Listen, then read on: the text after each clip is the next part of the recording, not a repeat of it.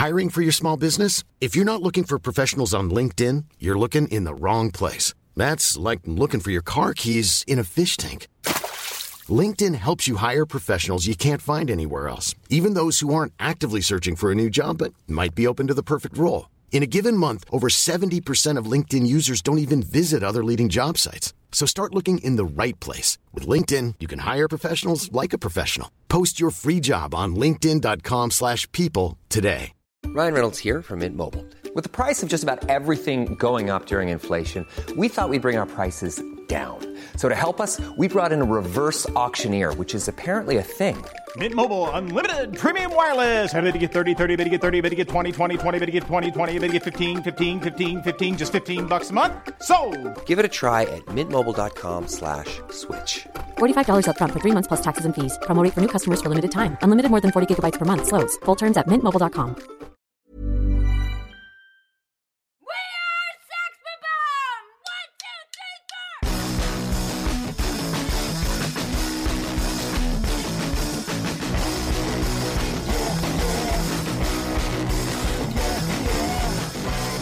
Hello, and welcome to Cinematic Universe, a podcast that's all about comic book movies, brought to you by FilmDivider.com. I'm Joe Cunningham, and joining me to help make sense of the comics behind the movies are. Seb Patrick. And Al Kennedy. So, we are doubly delighted this week because not only has Seb returned to Cinematic Universe, but also we have Al with us here today. Um, unfortunately, James is going to have to sit this one out, but Seb's return does mean that we will be back to original recipe Cinematic Universe on our next episode. Seb, just briefly, what's it like to be back? Um, oh well, I would just like to point out that James isn't having to sit this one out because I'm back. We should No. probably just make that clear. No. We haven't just booted James out, but You've only got three chairs. um, but no, it's it's it's good. Yeah. So so Lois is now of a sufficient age that I can be trusted to go and record a podcast for two hours. In fact, um, she's already um, like grown up and left home and gone and got a job at a major metropolitan newspaper. And she's throwing herself out of windows to get the attention of a, of a man in a cape. And yeah, it's all good. And I'd also like to thank um, Sarah and Caroline and Reese for stepping in while I was away and maintaining an unbeaten record in the pitch. That was that was good going. So yeah, thanks, very guys. true. You've got a lot to live up to, Seb. And then, yeah, we should we should probably get back to Al, who is our guest this week. Yes. Um, who is one half of the excellent House to Astonish podcast, uh, which you may have heard mentioned on this show before. So, Al, do you want to tell the listeners a little bit about yourself and what we'll be discussing on today's show?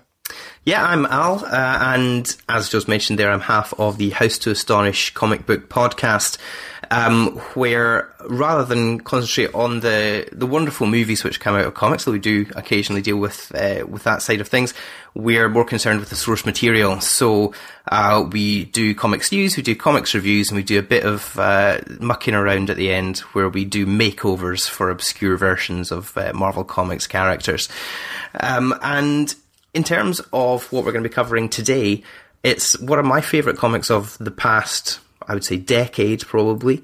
And the interesting, uh, potentially slightly flawed, but certainly that's something we can get into, uh, interesting movie version of it, which is Scott Pilgrim versus the World.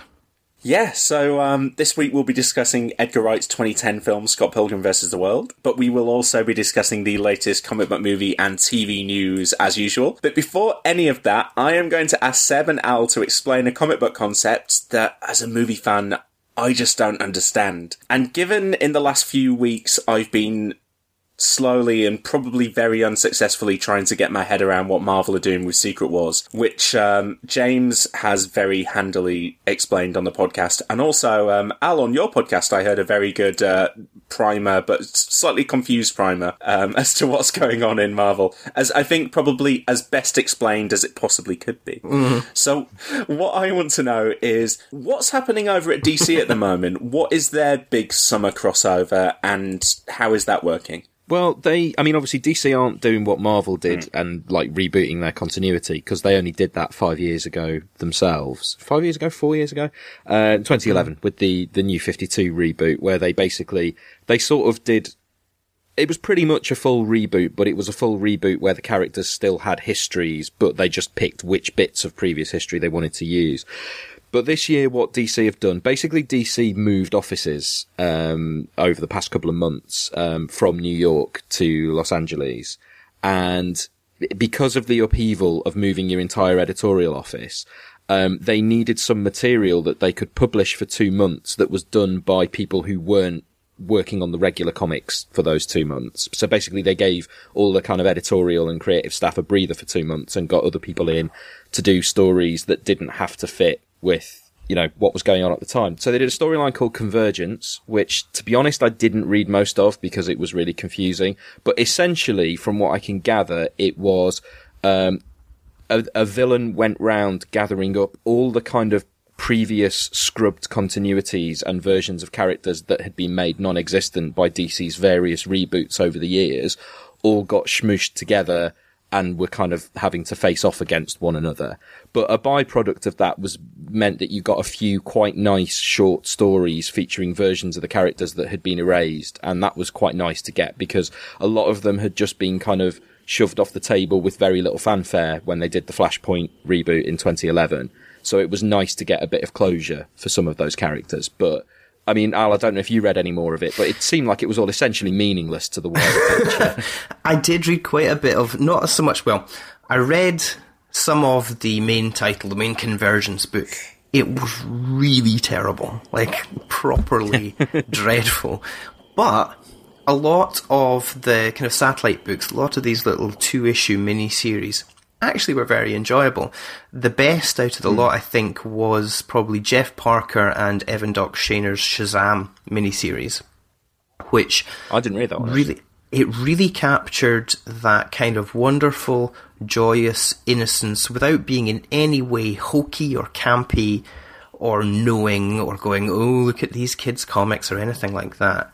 It was a really fantastic two issue mini. Um, it's probably worth going out now and cherry picking some of the individual two issue miniseries while you can because when they disappear off the shelves and you're having to rely on getting them in trade paperback collections, they are clumping them together in big batches for the collections. So you may end up with a, a having to take the, the crunchy with the smooth, you know. And so that's all wrapped up now, has it? Are we, uh, are we back to normal at DC? Yeah, they've sort of they, they they haven't rebooted continuity, but they're kind of they're doing a slightly different approach to publishing. So rather than having all of their comics be aimed at basically the same audience, by which I mean teenage boys, um, they've kind of had a look at what Marvel have been doing and gone, oh, we'll have a little bit of that. And they sort of started this before Convergence with books like Batgirl, but I think the success of Batgirl has shown them that there is a market for interesting, clever comics aimed at a wider audience. And so some of the, they've, they've, they their new initiative, they're calling it DC You, Y-O-U.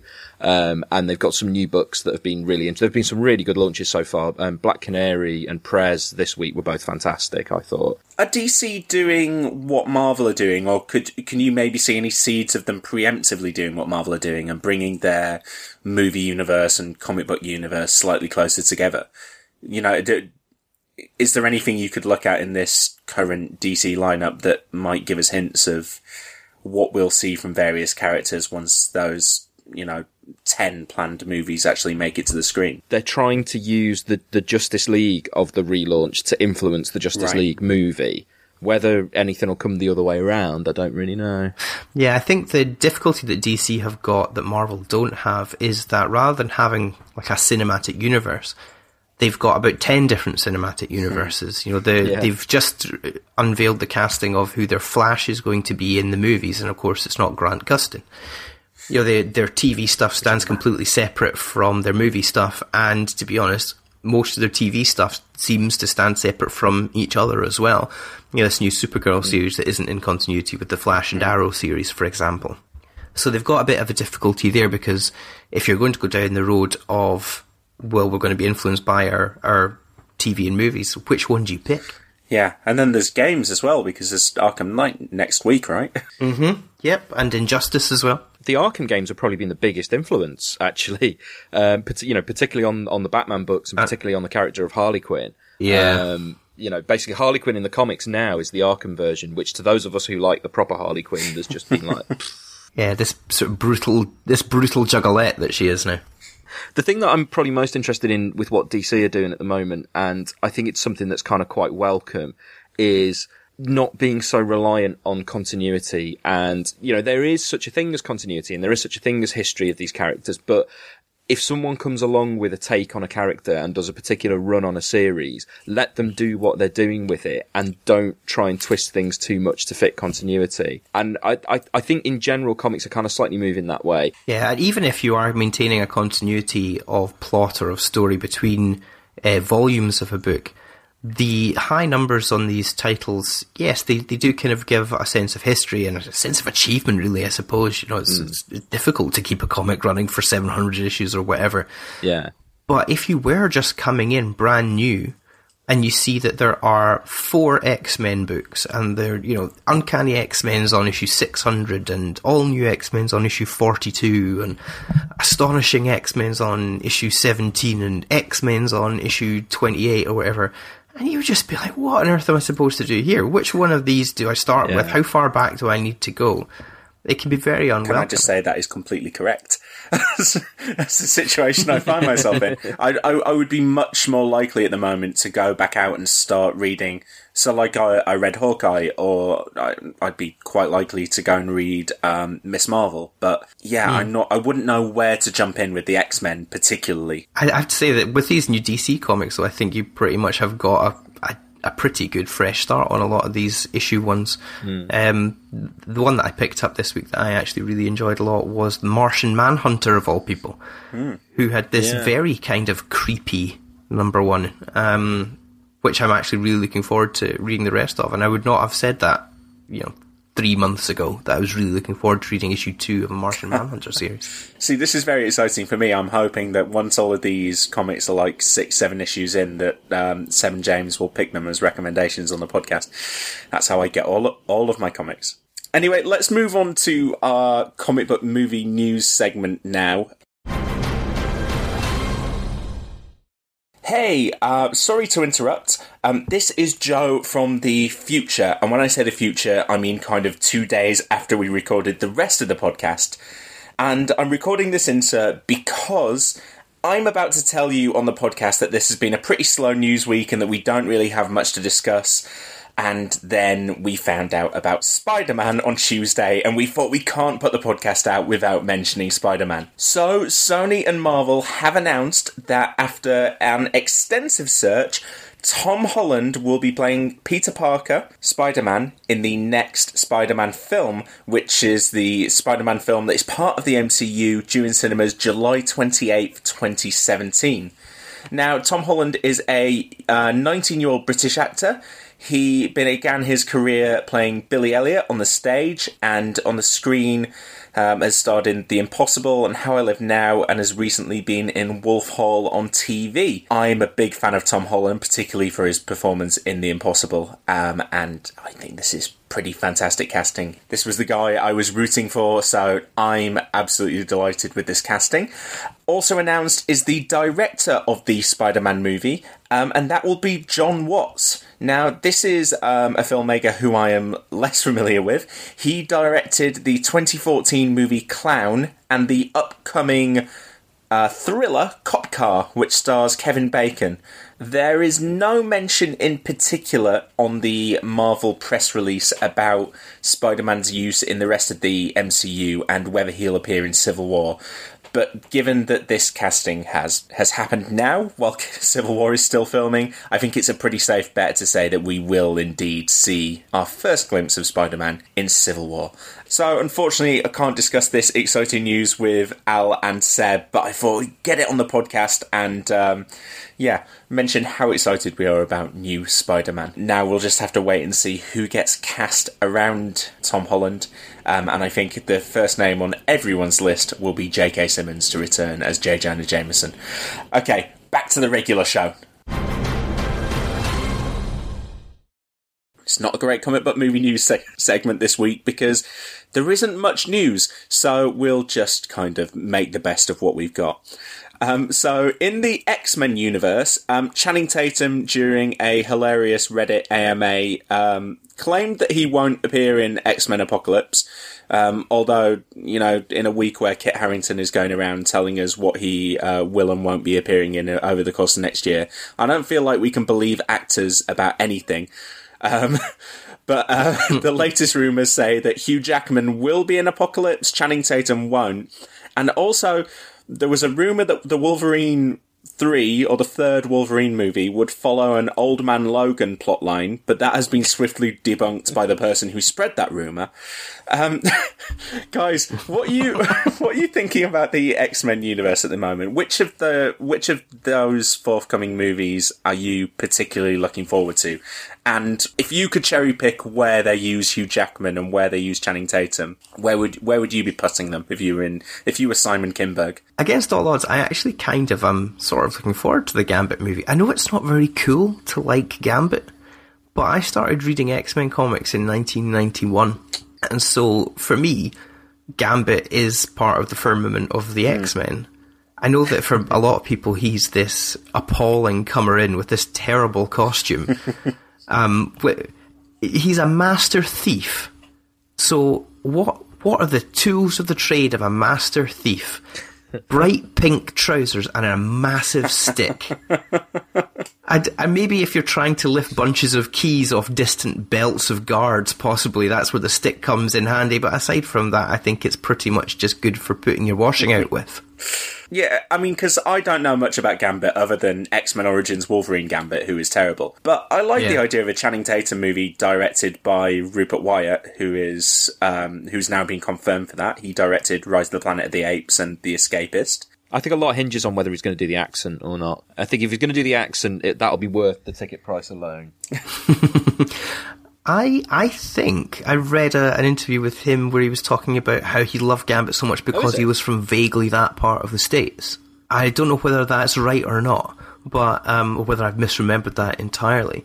But if he is, then you know, hopefully he can slip Yeah. into that kind of an accent. To me, I've got a lot of time for Channing Tatum in a lot of things. Like I don't. I know that the the Jump Street movies are very popular. I didn't take to them that much, but I thought he was very good in them.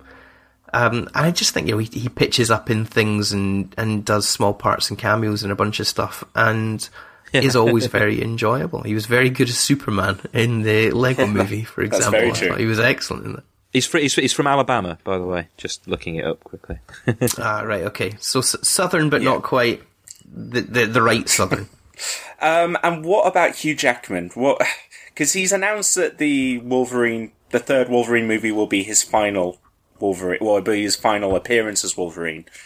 So, if you were the X Men universe, would you be scrambling to use him wherever you can, or just kind of now phasing him out somewhat? I think he works very well as a sort of figurehead for the franchise hmm. because X Men 1 was essentially the story of Rogue and the story of Wolverine. And so it actually kind of weirds me out slightly that Anna Paquin hasn't been made Yeah. more of in the recent X Men movie. You know, the fact that they cut her out entirely until this new Rogue cut Yeah. that's coming.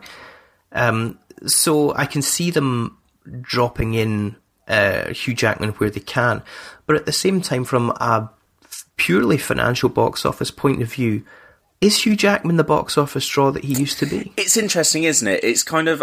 I feel like he probably is as Wolverine. It's he, he, he's one of those actors, maybe a little bit like um, Daniel Craig. Whenever Daniel Craig is James Bond, yes, he is a huge box office draw. But put him in anything else, and he's he's really not. But I, f- I think audiences uh, would be happy to lap up Hugh Jackman as Wolverine for as long as they possibly could. I, th- I think I've said on, on this pod before what, what I like about Hugh Jackman as Wolverine is just the relentless enthusiasm for doing it. And if he if he reaches a point where he's not enthusiastic about it, there's no point in him doing it. But given how much the cast of those films has chopped and changed, um, if you're maintaining that it is the same, it's not like kind of Spider-Man where you just reboot it. If it's supposed to be the same plot and characters, having at least one piece of continuity is reasonably important, and, and he does make a good through line for those films. It would feel weird to see an X Men film that doesn't have him in it, I think. Okay, um, I think that brings an end to our comic book movie news segment, but let's move on now to our spoiler filled discussion of Scott Pilgrim versus the World. Um, but before we dive in, let's listen to the trailer for the movie.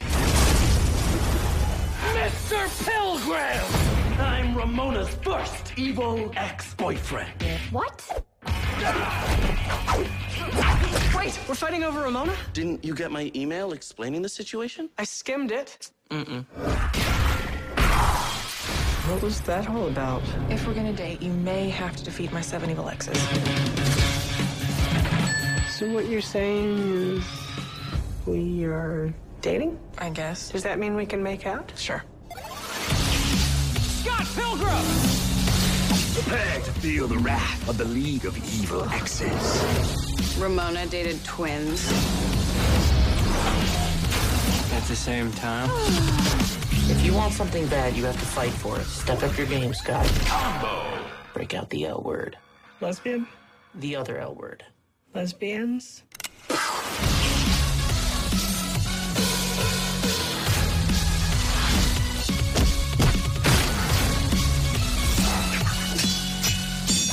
What are you doing? Getting a life. You want to fight me for her? Why on earth would you want to do that? Because I'm in love with her.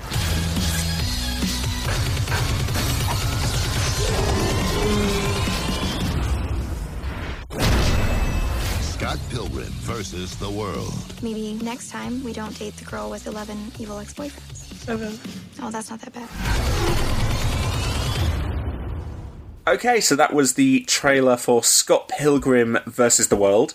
Um, and now this is exciting because this is um, another movie that we're going to get to discuss that I've actually read the source material. Um, I read it back before the movie came out, or some of it at the very least. I can't remember quite how that worked out. But um, you guys have obviously both read all six volumes of um, Scott Pilgrim. So for you, before we get to the movie, what for you makes the source material so great? Um, it'd probably be quicker to say what doesn't really.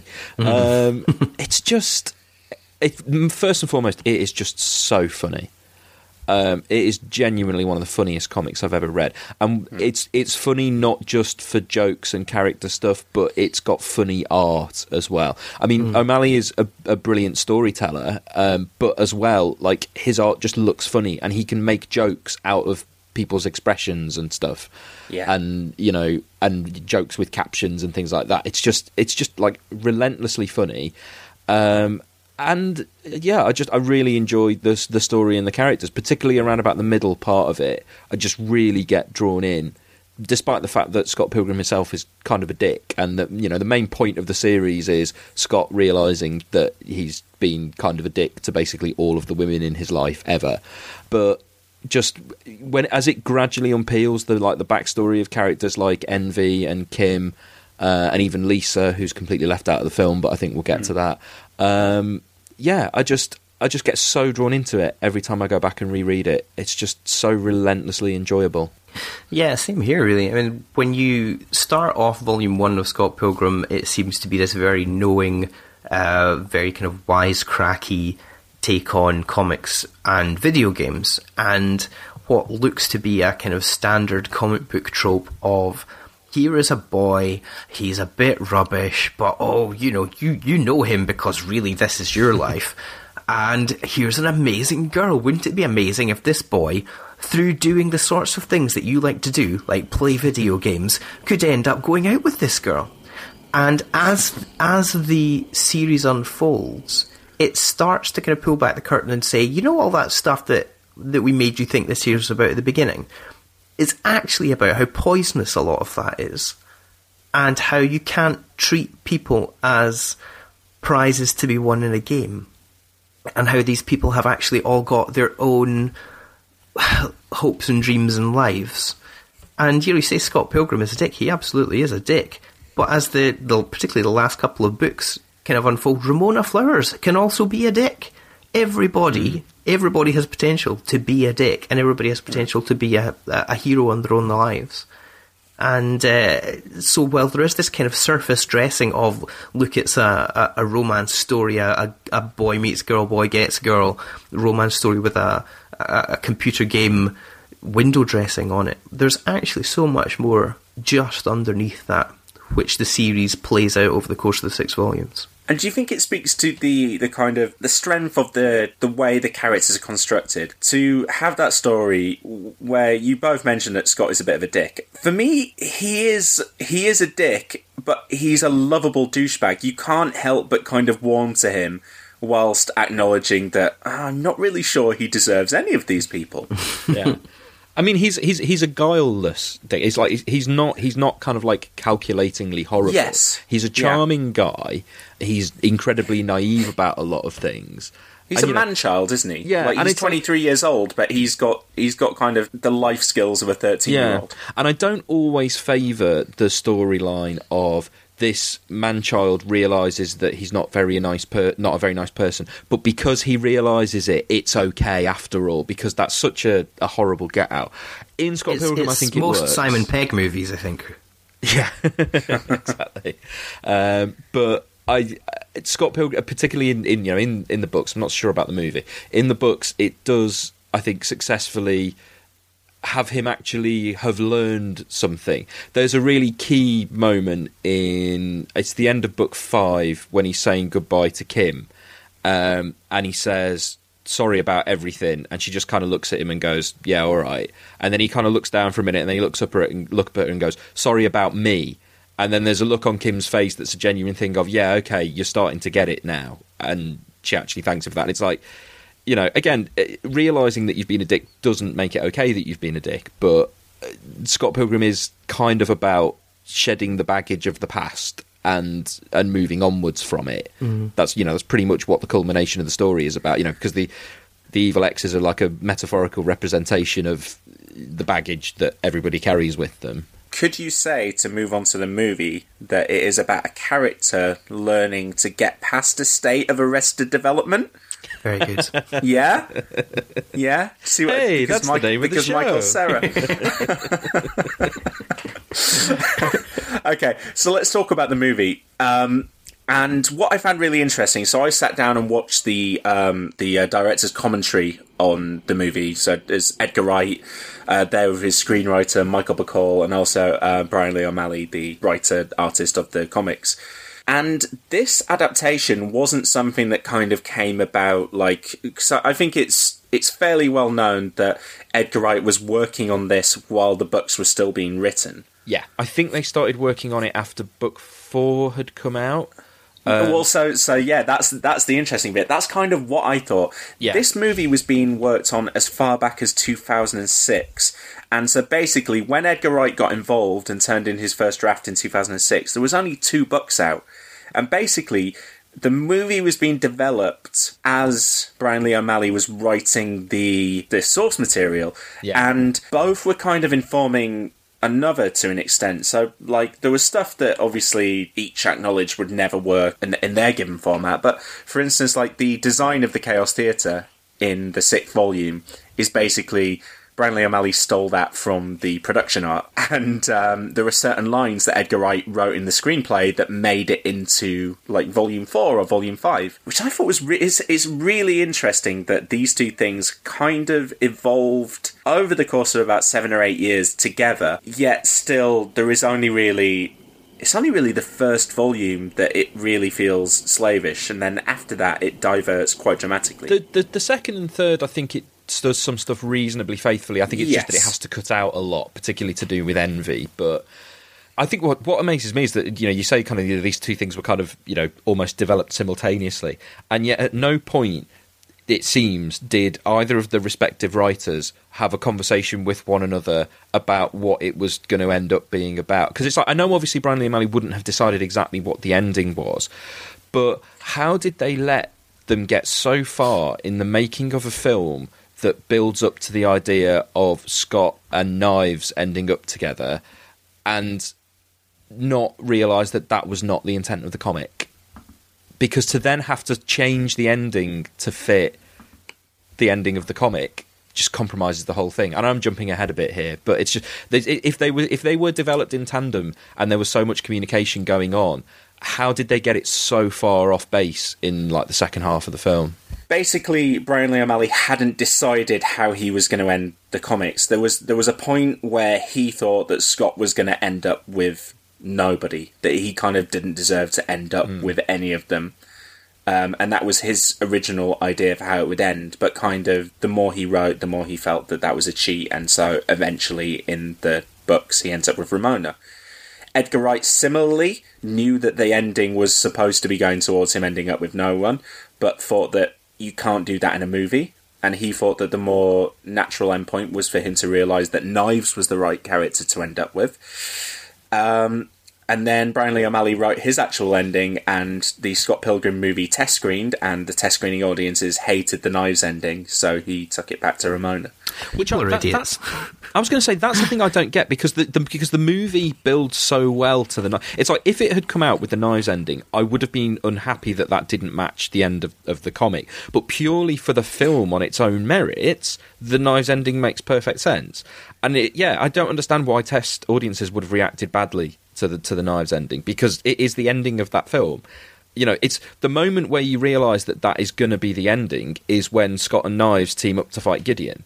And with the Ramona ending, that scene makes no sense whatsoever. Mm. and the callback to their arcade game and stuff. Yeah, I mean, in terms of endings of movies and, and whether you're going to have the original ending or not, um, from the, the source material, a, a, lot of times where we have um, adaptations which diverge in that kind of a way, there has been a conscious decision to um, to put aside the the original source material. Whereas in this case, you know, you do kind of have developing organically, and if it hadn't been for that test audience, we probably would have had two different endings, two mm. perfectly similarly valid endings to the Scott Pilgrim story. I mean, it, it yeah. could have been worse. You know, it could have been that they decided that actually they were going to go and instead of having Scott get together with Ramona, they were going to have uh, you know, all these nuclear reactors being detonated around the world, and, and, and recognizing that it was Big Blue Scott with his big Blue Scott Pilgrim Wang hanging out that had actually done it. There, there are there are uh, there are ending changes and there are ending changes, you know. Well, this is the thing, and that was a comparison I was going to make because there are actually some pretty strong comparisons to be made between Scott Pilgrim and Watchmen because they are both films that in a lot of ways seek to like visually directly be incredibly faithful to their source material that then make pretty significant changes to the overall sense and theme of what it's about. Um, now, Scott Pilgrim isn't a perfect film, and just purely as a film has some pretty glaring flaws but I love it. And as an adaptation of Scott Pilgrim, I love it, even though I acknowledge it has flaws, because I love the way it tries to do so much of, of what makes the comic good, even though it goes off and does its own thing. Why do I forgive it with Scott Pilgrim and not with Watchmen when really they're doing basically the same thing? And it's like, is it just that I like Edgar Wright and I don't like Zack Snyder? is it fair that I like Scott Pilgrim and not Watchmen? This is a movie that I really like. I mean, Edgar Wright, uh, The World's End aside, is a filmmaker I really like. And I'll be honest, the first time I mo- I walked out of this movie, I kind of had a really conflicted feeling about it. Was that I enjoyed so much of that, but why why did it leave me feeling cold? And it kind of, and I think it's a lot of what happens in the last twenty minutes that leaves me feeling cold, and it has a lot to do with that ending having said that, there is there is more than an hour of this movie that is just absolutely fantastic and ridiculously enjoyable. Kind of a stunning cast. It does a great job, I think, of kind of almost replicating the feel of reading Scott Pilgrim on the page, mm. but on the screen, in the way that sometimes the, the, the, way that the scenes transition from one image to another almost feels like you've just turned a page, or the way that you can be on one panel and Scott's in one place, and the next panel he's in another place, and the film just kind of throws you through that. I think for me the difference there between Scott Pilgrim and, to take Watchmen again as the example is that Edgar Wright not only understands how movies work visually, which he clearly mm. does, he also understands what makes a comic work visually and why they're different.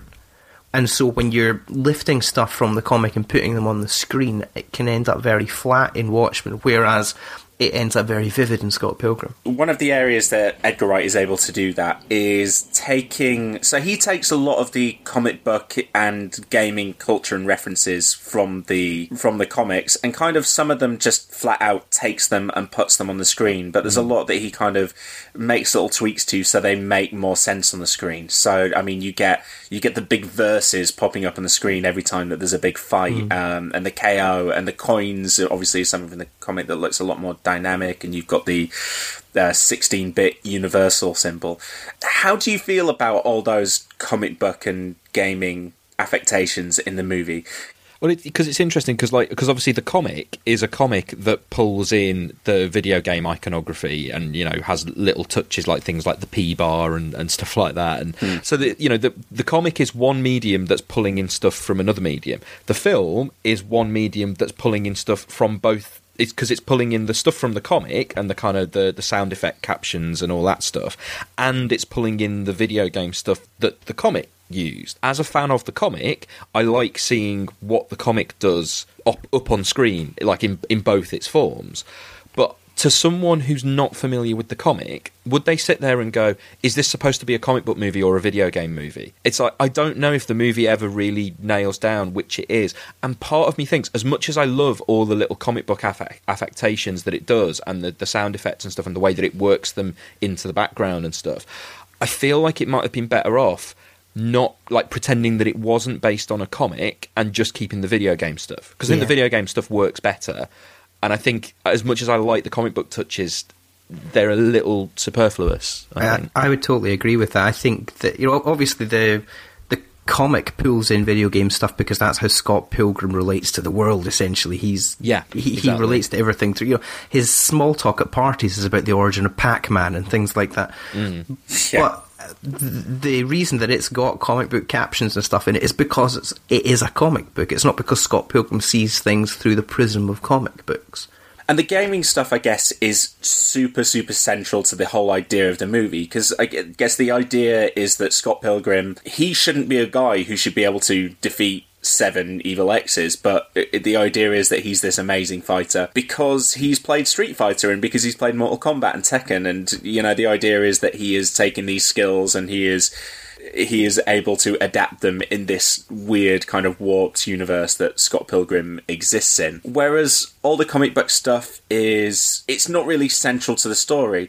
But I can imagine if you're a director like Edgar Wright who has just made Shaun of the Dead and Hot Fuzz, how could you resist all those comic book affectation? You, you- you just you would have to visualize them on the screen because could you imagine Edgar Wright looking at all that stuff and going, "No, I'm not going to do that." the sound effects and the the little little visual representations on the screen, I don't want to do that. It's not for me. I think that keeping the video game stuff in works as well on a thematic level because Scott Pilgrim's, I think one of his main problems and one of the places where his dickishness comes from so much with regard to Ramona is that he thinks he can win her. He thinks he hmm. can he can get her by beating a series of challenges, and that's somewhere that that Scott does eventually in the comics realize that he's not really able to do. I mean, yeah, in the movie he hmm. does have to have a big final battle with Gideon and everything because you know big visual spectacle movie and everything like that. But there's not really that same equivalent, that that same assumption coming out of being a comic book reader. When you read a comic book, you haven't won something except you know 32 pages of printed paper. And another thing that Edgar Wright mentions on the commentary, which is a, which is something that occurs to me every time I'm watching this film, but never occurs to me when I'm reading the books, is what are the rules of this universe? Like, oh, someone can suddenly produce a sword from their chest, can they? That's that's the thing that can Well, happen only if they level in up. this world. well, yeah, well, it's uh, but uh, or like suddenly, like when the first fight happens, you're like, oh, okay, so these are things that can happen in this universe. And I think as an as an average moviegoer, there is there are so many points in this movie that can throw you, mm. and it, the stakes never really feel fully defined for any of the characters in this film. I mean, just just from a base point of view, like, is he killing the evil X's? Is that what's happening when they're shooting into coins? And on the page, it doesn't matter whatsoever, but on a big screen, it feels kind of like, what are the rules of this universe? I don't think the film gets it across well enough that the way that you see everything in Scott Pilgrim is how Scott sees Yes. the world. Yeah. Um, and it's him just reflecting things that happen to him in a video game sense. So I, I never take it that in the comics he's literally fighting and killing people. The only thing that slightly throws that is the line where Envy says about you just headbutted my best friend so hard that he burst, and that's the only moment where anyone the only, the only moment that I can recall that anyone suggests that Scott has actually completely destroyed the people who he's fighting. Otherwise, I just see it as a, a representation of the metaphor of him slaying each Mom deserves the best, and there's no better place to shop for Mother's Day than Whole Foods Market. They're your destination for unbeatable savings, from premium gifts to show-stopping flowers and irresistible desserts. Start by saving 33% with Prime on all body care and candles. Then get a 15-stem bunch of tulips for just $9.99 each with Prime. Round out Mom's menu with festive rosé, irresistible berry chantilly cake, and more special treats. Come celebrate Mother's Day at Whole Foods Market. Ryan Reynolds here from Mint Mobile. With the price of just about everything going up during inflation, we thought we'd bring our prices down. So to help us, we brought in a reverse auctioneer, which is apparently a thing. Mint Mobile unlimited premium wireless. Ready to get 30, 30, bit to get 30, bit to get 20, 20, 20, bit to get 20, 20, bit to get 15, 15, 15, 15 just 15 bucks a month. So, Give it a try at mintmobile.com slash switch. $45 upfront for three months plus taxes and fees. Promo for new customers for limited time. Unlimited more than 40 gigabytes per month. Slows. Full terms at mintmobile.com. Planning for your next trip? Elevate your travel style with Quince. Quince has all the jet setting essentials you'll want for your next getaway, like European linen, premium luggage options, buttery soft Italian leather bags, and so much more. And it's all priced at 50 to 80% less than similar brands. Plus, Quince only works with factories that use safe and ethical manufacturing practices. Pack your bags with high-quality essentials you'll be wearing for vacations to come with Quince. Go to quince.com slash trip for free shipping and 365-day returns. you know the memory of each respective X, and it's just kind of how he sees the world. But yeah, I'm not sure the film really gets that clearly across. Book two is it that opens with the flashback to Scott at high school, and Scott battles the big evil boss who's holding Kim um, hostage, and he's the big giant flying purple guy who Scott punches so hard that he sees the curvature of the earth. And then in book six, um, you learn that actually that guy was this little timid Chinese guy who was going out with Kim, and Scott beat him up. And it's just, oh, you know, it, it's not this big heroic thing that he fights these big horrible people. It's he decided that he wanted to go out with Kim, and Kim was dating someone, and Kim cheated on him, and he ended up fighting the guy.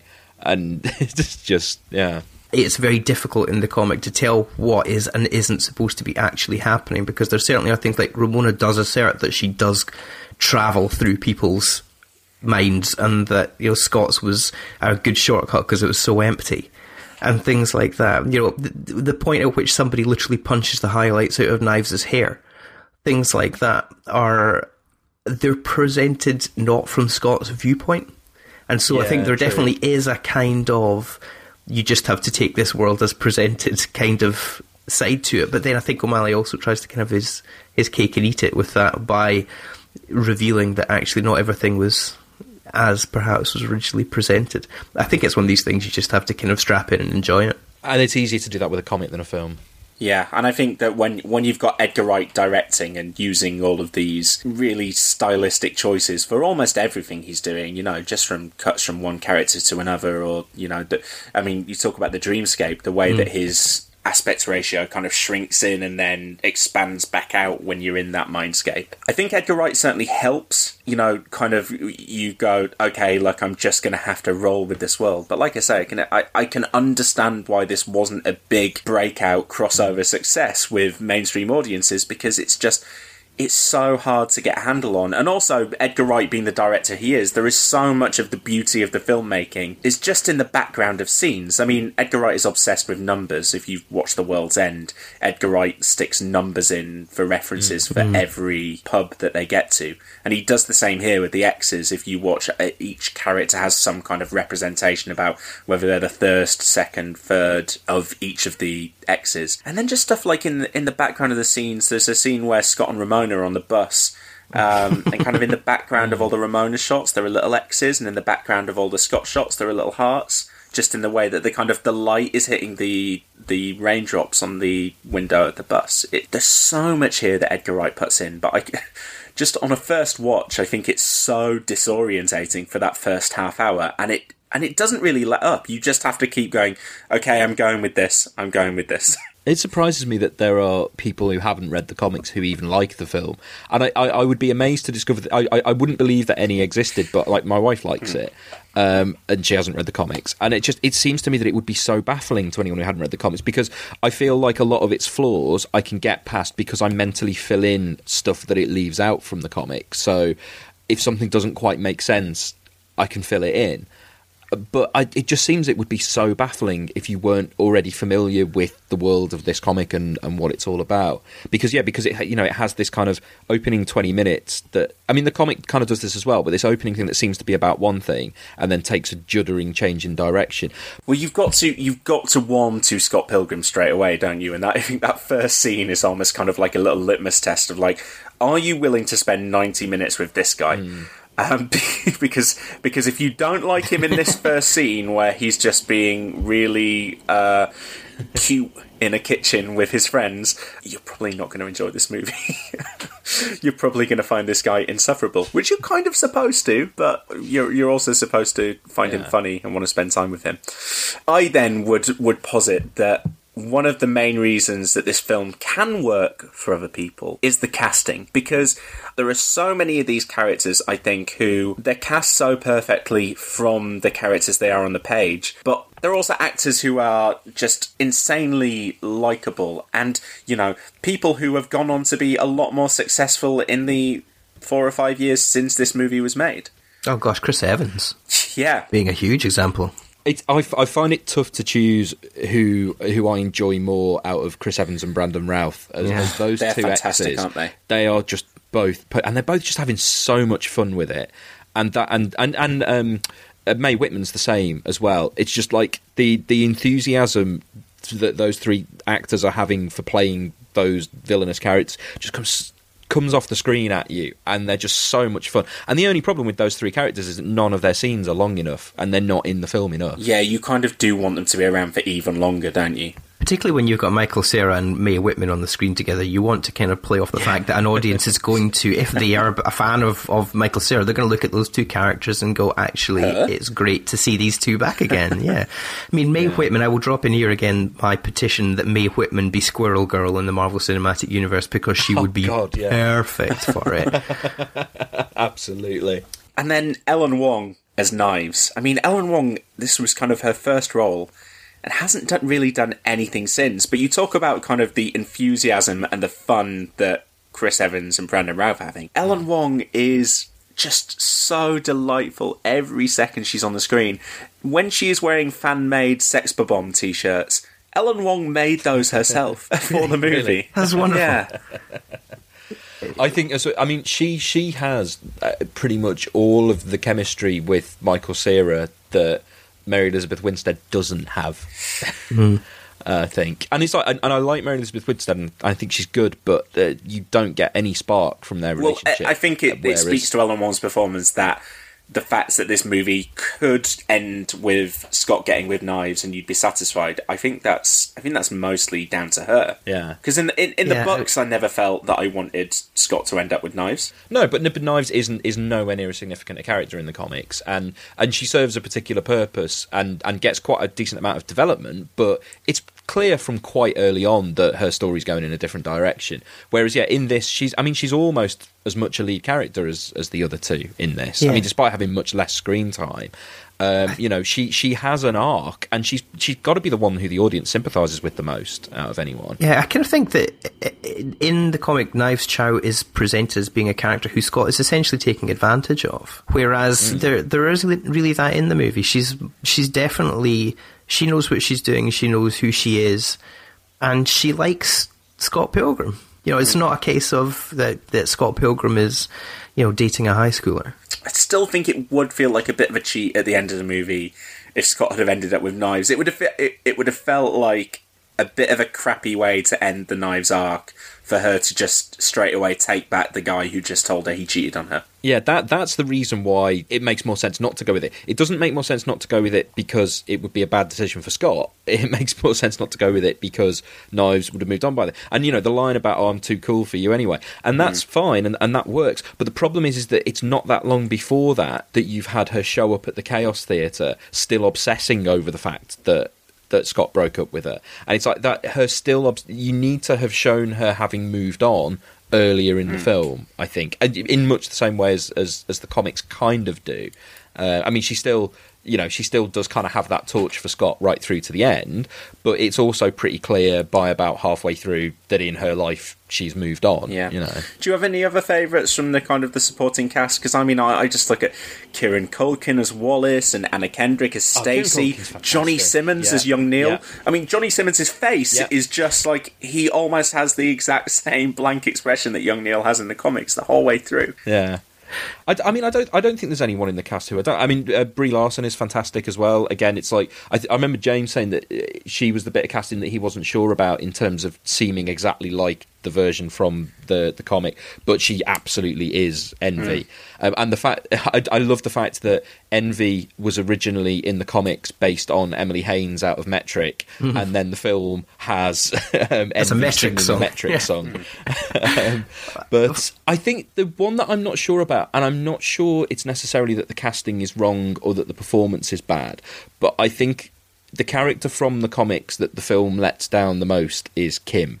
Bec- and actually, what I was talking about, the way Knives is in the film, like, you know, almost a kind of secondary lead, that's kind of the role Kim has in the comics. Kim is the most interesting character in the comics to me, and she's the character who you wish the comics would spend more time with, but kind of it deliberately doesn't. And in the film, I just think she's a little bit one dimensional, and she's just the sarcastic one. And uh, as I say, it's, it's kind of no fault of Alison Pill's. She's good at playing that as it's written, but I, I think Alison Pill's a terrific actress, but it, as you say, she's not given as much to work with as she perhaps should be with the character. But the, it's, I suppose, a matter of space. I mean, when you've Yeah, got absolutely, yeah. Kim Kim Pine and particularly young Neil in the comics in the last three books have wildly divergent storylines from Scott's story. They are essentially hmm. having their own comic at the same time. Shall we talk about Ramona? Kind of feel like they get her almost perfectly right in one respect, but completely horribly wrong in the other. And it, I think this is why, for me, the ending doesn't work and why the film leaves me cold. Because where I would say they get it completely right is Mary Elizabeth Winstead. In that, for me, I mean, she is one of my favourite actresses. I, I could kind of watch her do anything. And she has that kind of. When she walks into the film with her pink hair and Scott clocks her, you clock her as well. And, and it's in the same way as the comics. You, you kind of immediately believe that this is the girl that you, if you were anything like Scott Pilgrim, would want to be with. And the but the question I asked on email well, as we were preparing for this was: Is Ramona in the movie a manic pixie dream girl? And I think that she probably she doesn't fit quite into the manic pixie dream girl archetype. I mean, because because basically the she, I don't think she fits into the manic pixie side of that. But in terms of being this girl who kind of wanders into a world and kind of leads a male character into a revelation that might turn them into a better person later on. I think she absolutely is that. But in the comics, I don't. I don't think that is her sole purpose. But because of the way she plays out across the course of the movie, and because of the lack of time that is able to be spent developing her character, she kind of does just stay that. Because I, I think Mary Elizabeth Winstead has the potential as an actress to portray the other side of Ramona. Um, and I think the only time the film actually ever gets close to that is the not sex scene. But I don't think we get enough time to spend with her to like her and to really want her and to understand what makes her tick as a character. And as a result, the Scott, this is- Scott and Ramona never really have the chemistry that I kind of feel is is there in the comics. Well, I mean, yeah, you, you've kind of said pretty much everything I would have said before you even got to the end of the question. Um, no, that's the that's the thing. Ramona is the biggest problem with the film, and, it, and it's not necessarily a problem with Mary Elizabeth Winstead. The problem with the film is that you cannot see why Scott would be interested in Ramona or why anyone would be interested in Ramona, except for the fact that she is extremely attractive, which she is. I mean, it is. I mean, like what what I'm talking about the scene where she walks in with the pink hair Like when I'm watching the screen, she walks onto the screen and go, "Oh my god, I love her."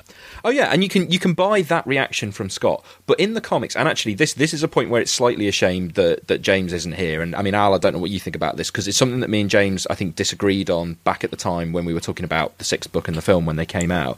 That I think that the books sell really well the notion of why Scott's interested in Ramona, what they have in common, why their personalities click. I, I, I really like Ramona as a character in, in the comics, and she's flawed, but she has a personality, and you, there are lots of moments where she comes off as really likable, and you can see that spark between them, and that's why I think it works so well.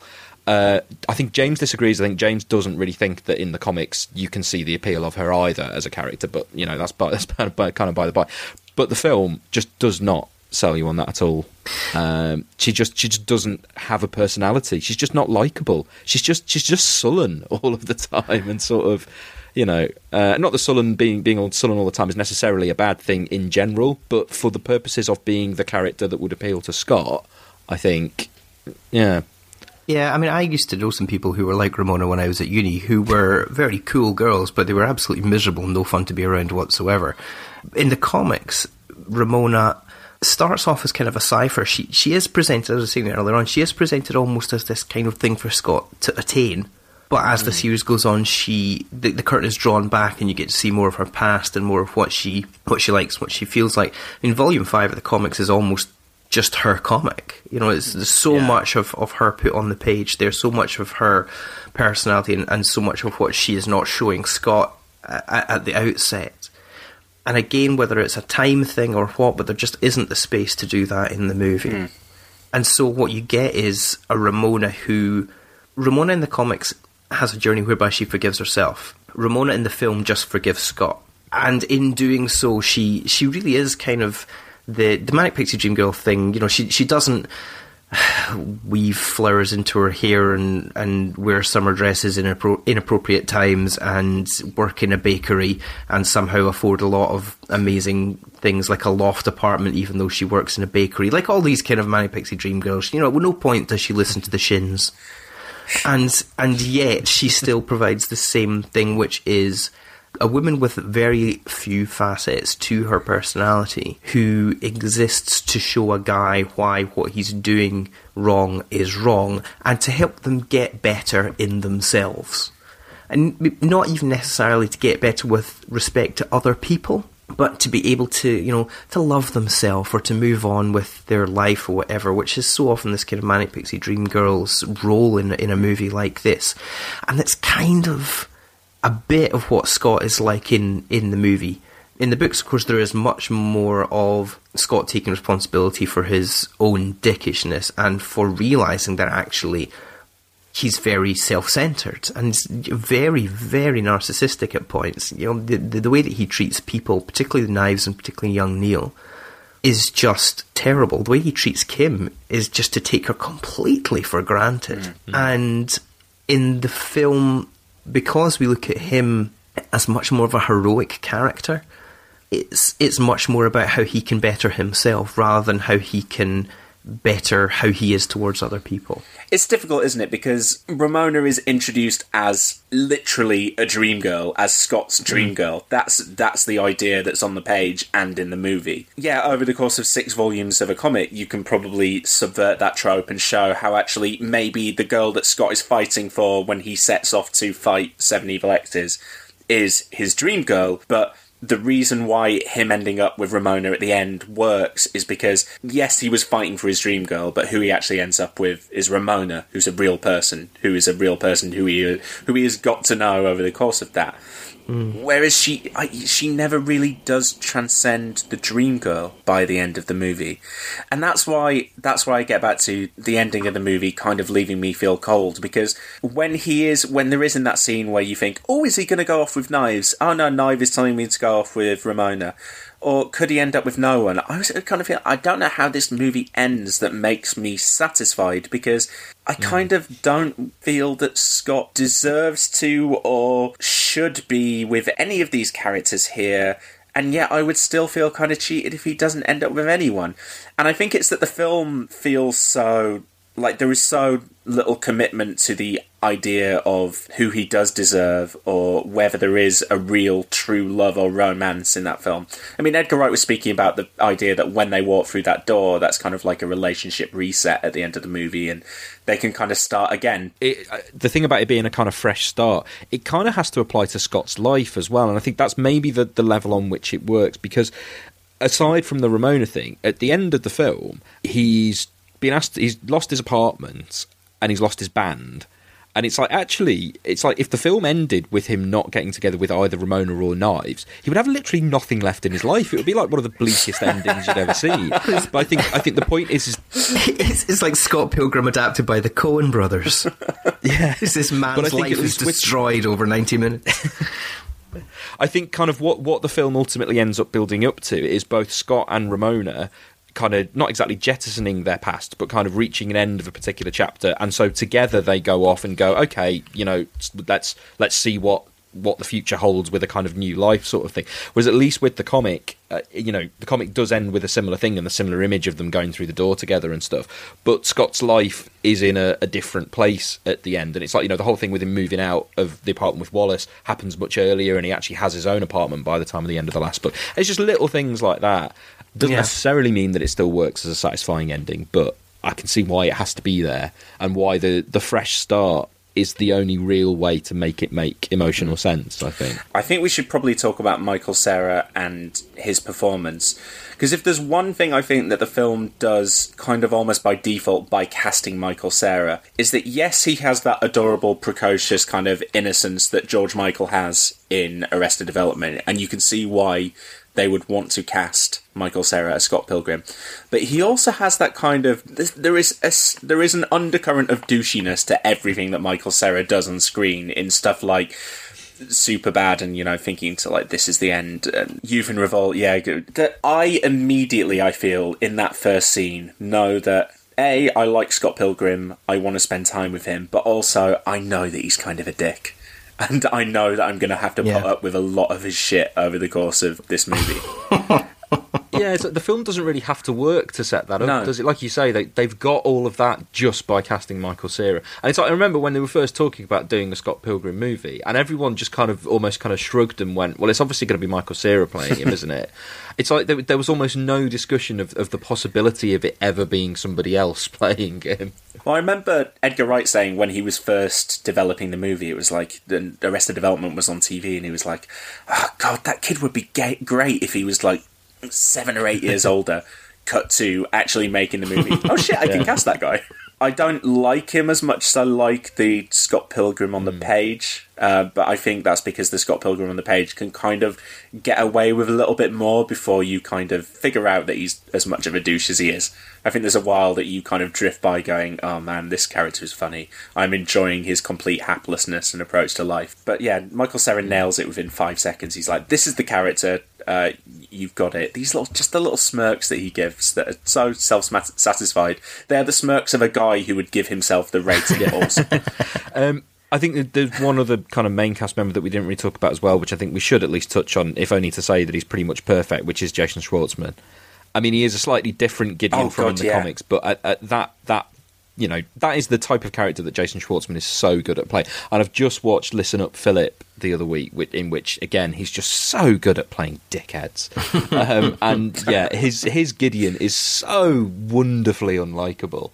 And it's that little line where he's on the phone to him and he, he says something about, and the acoustics in here are amazing. And he's just like, yeah, you really Yes. want to punch that guy. It's such a good performance. Again, he's just having fun with it, is the thing. You could do that with almost all the like I, I could I'd, I'd like to talk for like twenty minutes about how Aubrey Plaza is you know th- th- you can't cast a better Julie than Aubrey Plaza, and I don't think you could cast a better Stacey than Oh, she's, Anna she's wonderful in it. She's so good. Let's can we talk about the action sequences? Because obviously this is Edgar Wright very heavily stylized action. But one of the things that bugged me about The World's End was how similar all of the action sequences felt. But I mean, you by definition have to have kind of like seven major action sequences in this movie, and they all feel different and they all feel dynamic. And probably again down to the casting of the hmm. Evil X's, they all kind of pop in a different way. I mean, even the Katayanagi twins, who the characters don't get any dialogue, so so they kind of are it's like, oh, let's get two of these evil X's out of the way now, so we can get to the final one. But a giant yeti destroying two giant Sonic. That's my favourite one at the action sequences. Actually, that Mm. that one I think it's terrific. Al, did you have any particular favourites? I, I mean, I think the final battle is pretty pretty exceptional in terms of the, the way that it's choreographed. It's it's really well done.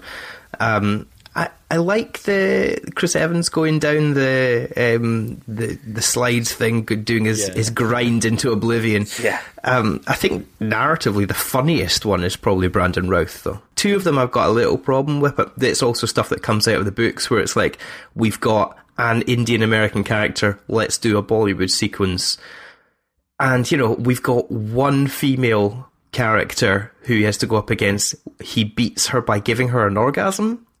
Uh, in a scene where in a scene where they have written off anything about bisexuality as being a phase uh, for these characters, it's just a bit like, mm, Let's talk about something that I think we're probably all going to agree is pretty great. Um, so, uh, something that you could never properly realize in the comics, and that's the music. I'm no music expert because I still listen to mostly stuff from five or six decades ago. Um, but talk to me about the music. How how well is that realized in the It is. film? Well, it's just great. It's just wonderful. It is absolutely, truly brilliant. The the band that he, I mean, Sex Bob-Omb as a band, um, they're not a great band. They're all right, but they, um, the style of music that they play is not used necessarily as a motif throughout the rest of the movie. You know, it's not like here is a. a a movie where everything sounds like somebody's listened to too much of the Pixies, which is what Sex Bob-Omb really sound like um, you know, you've got things like the, the the beautiful song "By Your Side" by Beachwood Sparks, which is used in the movie, which is just exceptional. You get "Teenage Dream" by T Rex in there, which is an amazing, amazing song. And then you've got songs Yeah. which are, I would say, not necessarily terribly appropriate to the message of the movie. "Under My Thumb" by the Rolling Stones, which is Yeah. one of the most appalling misogynistic songs ever written. it's a horrific song. And yet, we were talking about that. We were yet watching you- it last night. and and similarly, I mean, Bluetones' sleazy bed track. You know, it's not called romantic bed track, and there's a reason for that. It, it, it's, uh, yeah. you know, it's somebody who is trying to cajole someone into bed. Um, and you've got Black Sheep, which Yes. is just I don't know. Did they did they actually write it for the movie, or was it a B side or something that they hadn't previously released that they used for the movie? I'm Do you not, know, I'm not I- sure if, I'm- if they actually wrote it specifically. I'm actually a pretty big Metric fan, and I don't know the answer to that one. but it is like I mean I, I like Metric a lot, and that's still probably like maybe it's just because of the context, but it, I would probably still call that my favourite Metric song of what I've heard of theirs. I've, you know, into a couple of their albums. But just the idea of getting these real bands to come in and actually like each band in the movie to have a Yeah, real having a real band represent each band rather than one band doing everything works really well. Who is it that does Crash and the Boys? It's uh, Broken Social Scene, isn't it? Yeah, because you've Yeah, got there's also a, there's a separate BSS track on the soundtrack as well as anthems for 17 year old girls on there. But but get, getting in a band like them to do forty seconds of music is br- brilliant. It also Uh, leads to one of my favorite. and it pays off. It really pays off in all of the music scenes when the yeah, it are leads to one of my favorite moments in the entire thing, which is where they're like, "This one's for the guy up in the balcony. It's called "We Hate You, Please Die," and Wallace is just like, "Woo!" That's that was that's one of my favourite scenes in the comic, and it is one of the few that gets across pretty much bang on in the film as well. Because it's it's when he shouts, "It's not a race, guys," and we are crashing the boys. Is that girl a boy too? Um, okay, well, um, I think now if we move on to our comic book recommendations section. Okay, Seb. So yeah, we'll we'll start with you. What are you going to recommend me based on Scott Pilgrim? Due to the tenuous connection of Scott Pilgrim being heavily centred around music, I am going to take this opportunity, because I may not get another one, to tell you to go and read Phonogram, which I don't even know if we've mentioned it specifically on the podcast before, but we have talked about Kieran Doesn't and Jamie because you mentioned the Wicked and Divine TV deal. Phonogram is the first comic by Kieron Gillen and Jamie McKelvie. Um, although, actually, I'm going to recommend you the second volume, which is called Phonogram The Singles Club. And the reason I'm going to do that is that even Kieron and Jamie say if you're going to read Phonogram, start with volume two. Um, so, Phonogram, to sum it up as succinctly as I can, the premise of the series is that music is magic. And so it's about people who use music as a form of magic. And you can either take it literally, or you can take it uh, the whole thing as a big metaphor for what music actually does and how music makes you feel. Um, now, the first volume is called Rue Britannia and is a kind of fairly linear but at times quite confusing story about uh, specifically about Britpop and about one character and his journey back into the memories of Britpop. And it is a sort of it's an A to B kind of linear story. But volume 2 is 7 issues each set at the same night at the same nightclub, but each one centers on a different character and tells the story of part of that night from their perspective. So all 7 issues are quite different, but they all sort of interlock and cross over in different ways. And it is just one of the greatest comics ever. I mean, it's personally hugely significant to me for lots of different reasons, and I actually just published this last week on Panel Beats a long rambling article about why Phonogram is so significant to me. Um, Right. Because Volume Three, uh, which we thought was never going to happen, because they've they've gone off and done other things and and you know got actual careers that make them money rather than Phonogram, which never made them any money. Um, but they have decided to do Phonogram Three. Jamie's taken a six month break from drawing Wicked and the Divine so that they can get out six issues of Phonogram Volume Three later this year.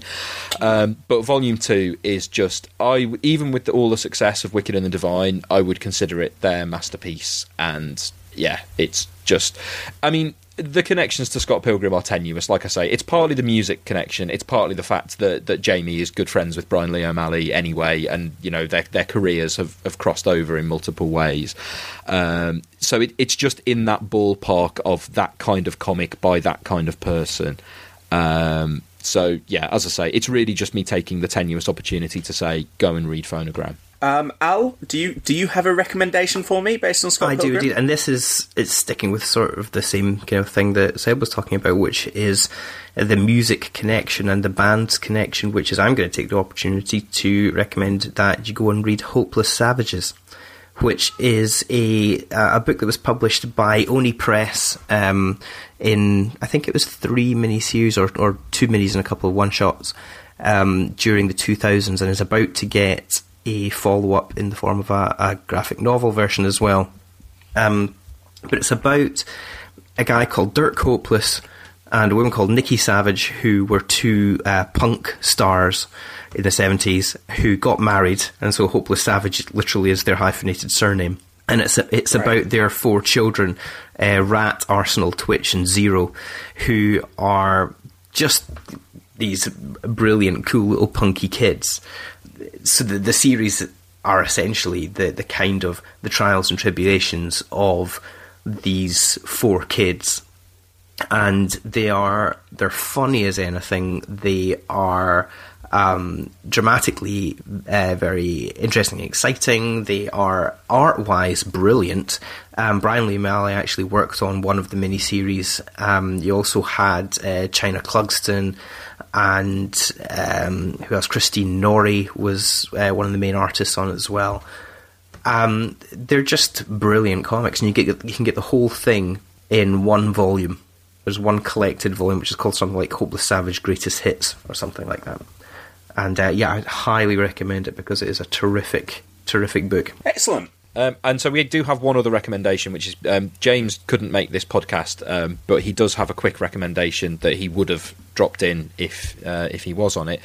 Um, I can't remember if we've had this conversation before, Joe, but uh, are, are you on the yay or nay side for Kevin Smith? Um, both. Okay, um, At you- different times. okay, but the point is, you don't hate him outright like some people do. So, uh, in which case, we can recommend that you read the first issue of the original Clerks comics. So.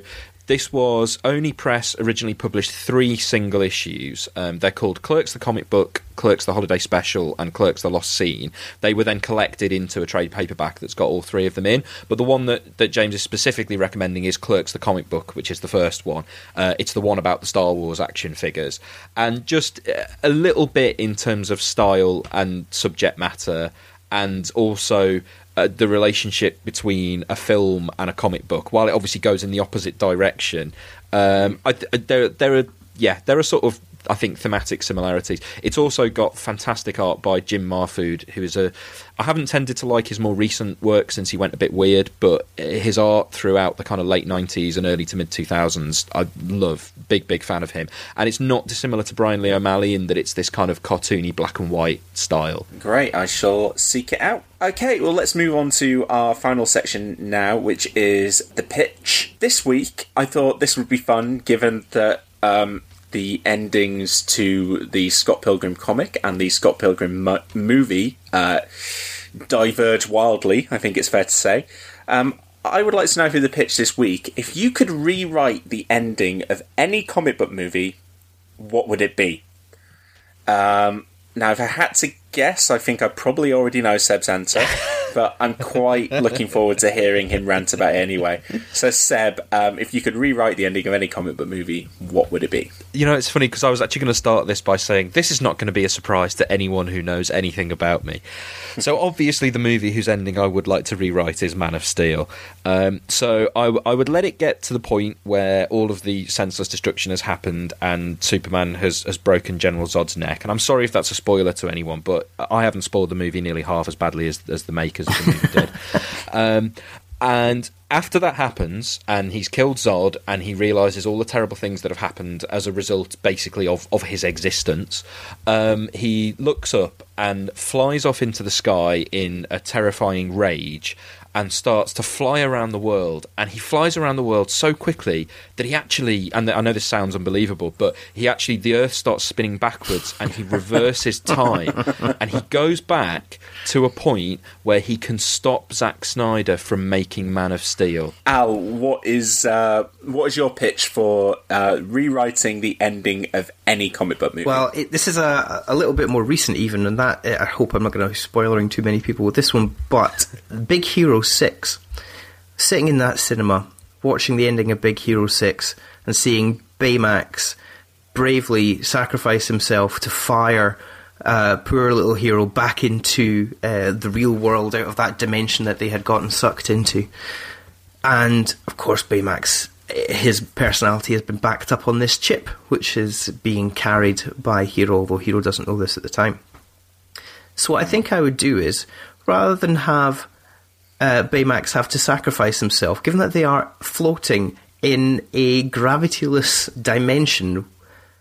And we've already seen that he can fire his fists off rather than fire your fist off with hero attached and you know send yourself hurtling into this dimension hero back through the, the dimensional gate. Turn round and face the other direction and face, fire your fist off and fire you both back through the hole you moron I, I think probably w- we could almost make this the pitch for every week on the podcast, and we would be able to find just comic book movies that have bad third acts that would just be so easily tweaked to fix them. Do you know what I'm going to do? And I, I did this a, a couple of weeks ago, and you are. I'm going to commission them both. I like both of them. I don't want to amalgamate them into one like I did back with um, the Ghost Rider Face Off movie. Which I still want to see. I still think that's the best thing that we've got out of the pitch would be a Ghost Rider Face Off film. Um, but yeah, I would like both of your things to happen. So um, you're both winners this week on the pitch. Um, and At least Seb- my unbeaten run, which largely happened in absentia, has continued. Okay, so the pictures ended up in a draw this week, and that is it for this week's show. Um, before we go, Al, do you want to tell the listeners where they can find more of your work online? Yeah, sure. Um, if you want to check out the comic book podcast, which I co host, that is at housetoastonish.com, which has the associated blog by my co podcaster Paul O'Brien, where you can read about uh, mostly X Men comics reviews, but also uh, pop music and professional wrestling, if those things are also your bag. Um, the podcast itself, you can get housetoastonish.libsyn.com. And uh, yeah, you can find me on Twitter at House to Astonish. Okay, excellent. Well, if you are enjoying the show, then please do subscribe on iTunes, Stitcher, Player FM, or your podcast app of choice. And if you've already subscribed, then please leave us a rating or review and we will read those out on the show. And in fact, that is just what two of our listeners have done. Uh, Jonathan Cardwell and CountryFan52 both left us um, reviews during the last month, so thank you very much for that. And if you would like to do what they have done, we'll give you a similar shout out on a future episode of the podcast. Um, you can find us on Facebook, on Twitter at CU underscore podcast, or send us an email to cinematicuniversepod at gmail.com. Uh, you can find previous episodes of the podcast at cinematicuniverse.libsyn.com and because this is a Film Divider podcast on filmdivider.com. Thanks for listening, and we'll see you next week. Bye. Bye.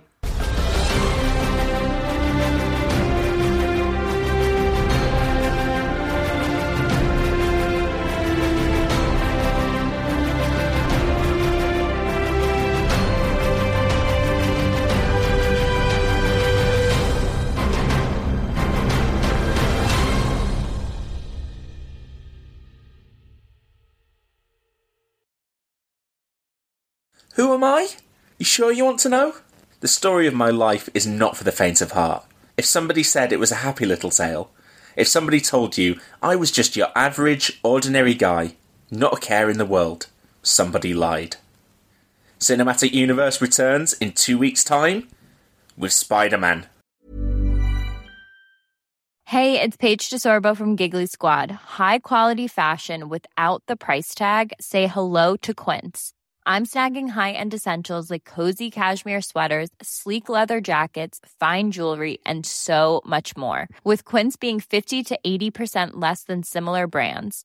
And they partner with factories that prioritize safe, ethical, and responsible manufacturing. I love that. Luxury quality within reach. Go to quince.com slash style to get free shipping and 365 day returns on your next order. Quince.com slash style. When you need mealtime inspiration, it's worth shopping Kroger, where you'll find over 30,000 mouthwatering choices that excite your inner foodie. And no matter what tasty choice you make, you'll enjoy our everyday low prices, plus extra ways to save, like digital coupons worth over $600 each week. You can also save up to $1 off per gallon at the pump with fuel points. More savings and more inspiring flavors make shopping Kroger worth it every time. Kroger, fresh for everyone. Fuel restrictions apply.